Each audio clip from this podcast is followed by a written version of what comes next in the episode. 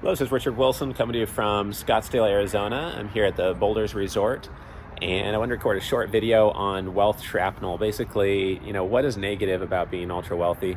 A lot of people see ultra wealthy as someone who has a private jet, who has many houses, has more money than they know what to do with, perhaps, who's making investments all the time, but they don't see all the negative things that come with it you know, I have one client who's worth several hundred million dollars who has been blackmailed 12 times. I have people that are clients who are threatened by employees that if they don't do something, like give them a big severance or agree to something in a settlement, that them and three others will claim that that person did something to them and you know ruin their reputation essentially.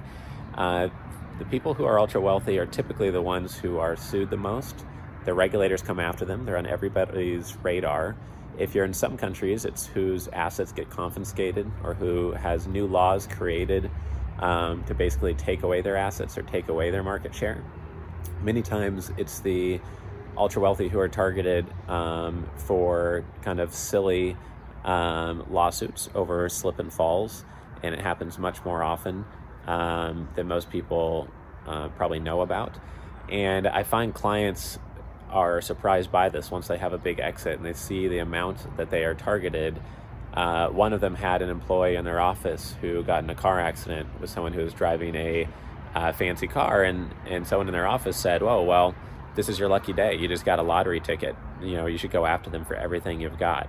That's the attitude of some people against the ultra wealthy, and I think that it needs to be talked about a bit more, and people need to realize that if they're part of an ultra wealthy family, that you can be, and you probably are being targeted on some level by some people and you just need to have your eyes open to that reality if you're serving clients like this or if you are in a family like this, because unfortunately it is real and you have to watch what you say and what circles and how you appear and you know make sure that you don't let your your guard down. I was having lunch with a group yesterday that owns a bunch of dental clinics and you know they said that they let their guard down on one thing, did nothing wrong, but it opened them up to a, a lawsuit for four hundred thousand dollars.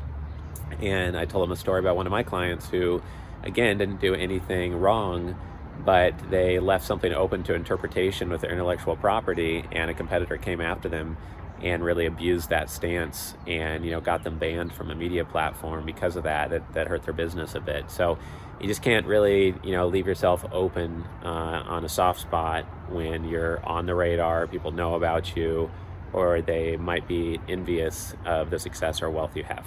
So I hope this is helpful for many of you in the space. Um, if you want to check out more on our thought leadership and our free books, please visit familyoffices.com. Thank you.